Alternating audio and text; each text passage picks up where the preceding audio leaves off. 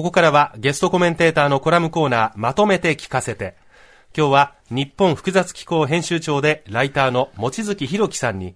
政府の有識者会議が外国人技能実習制度の廃止を提言、その内容はと題してお話を伺いますが、望月さんはこれまでにも技能実習制度についてはね、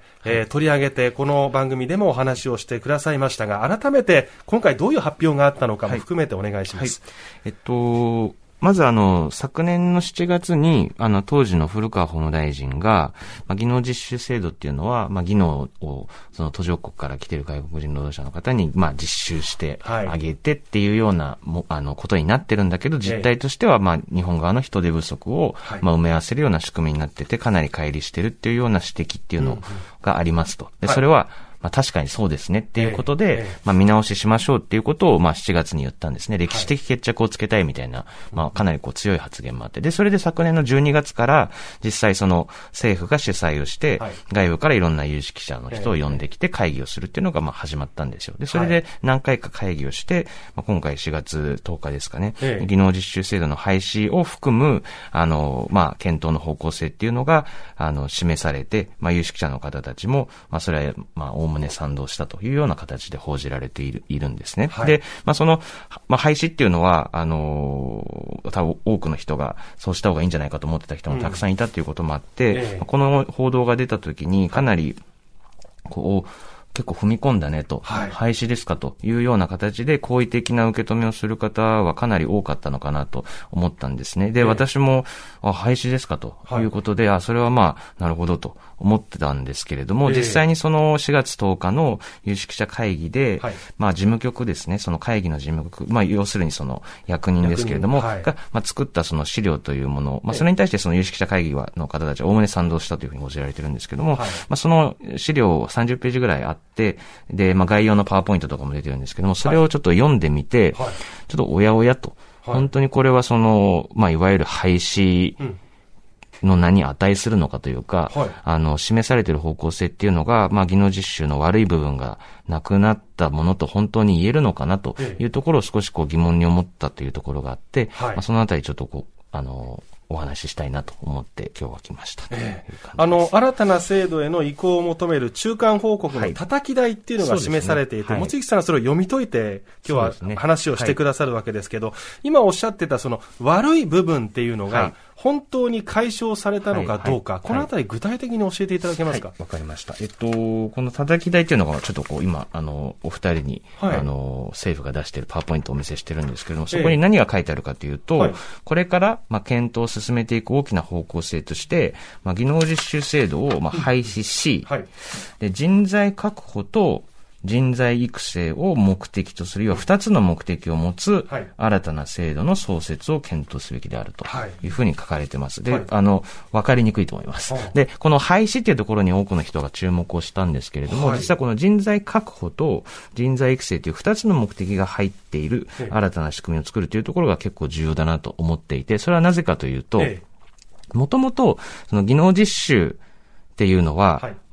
人材育成を謳ってたわけですよね。国際貢献ですよね。人材育成で国際貢献する。要は日本のための仕組みじゃなくて、あくまで発展途上国のために日本がしてあげる仕組みであるという建前になってたんですけれども、実態としては日本が人手不足だから人材を確保するための制度になってしまっていたよねと。で、そこが乖離してるから、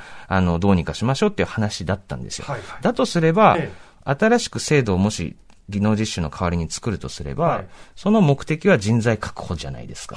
で、実際に、2019年にできた特定技能っていう新しい外国人技能、外国人労働者受け入れの仕組みも、その目的は人材確保だけなんですね。ですから今回、技能実習を畳むとすれば、人材の確保を目的にした特定技能にくっつけるか、あるいは、技能実習の後釜として人材育成ではなくて、人材確保を目的にした仕組みを作るというのが、筋というか、ところなんですけれども、なぜか人材育成も目的とする形に新しい仕組みというのが実は提案をされていて、これはなんかちょっと怪しくないかなと、思ったんですね。で、実際に読み進めてみると、この人材育成が、技能実習制度における人権の制限や侵害に深く関わっている転職の制限との関係で言及されていることが分かったんですね。はい、転職の制限、はい、技能実習生は転職が基本的にできないんですね。はい、でそれはどういうことを意味するかというと、多くの一般的な、日本国籍の労働者というのは仮に、アルバイトでもいいですし、新卒で入った会社でもいいですけれども、はい、その会社が合わないとか、あるいは、上司がすごいパワハラしてくるとか、そういうことがあれば、最悪辞めればいいわけじゃないですか。辞める、辞める自由がある。で、辞める自由があるっていうことは逆に言うと、雇ってる側からすると、しっかり対応しないと、どんどん辞めていってしまうので、力関係として非常に重要なんですよね、バランスを取るために。でもその部分を制限しているので、技能実習生たちは、特に日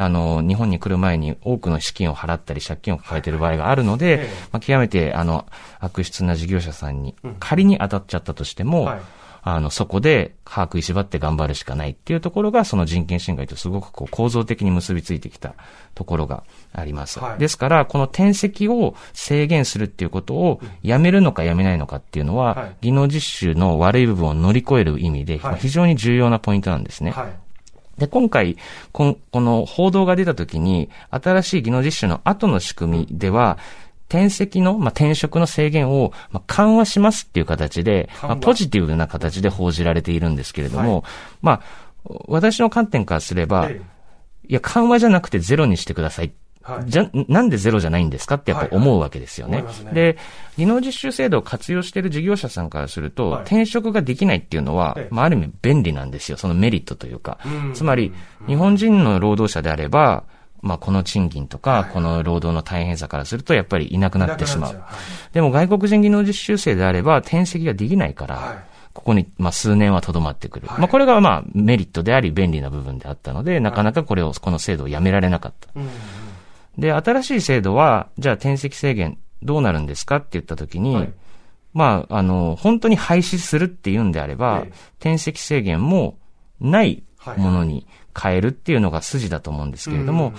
あたかも良くなってるかのように転籍制限を緩和するとは言ってるんですが、なくすとはやっぱり言ってないんですよね。で、この転籍制限とさっきその人材育成が入ってるっていうところの話がどう関わってるかというと、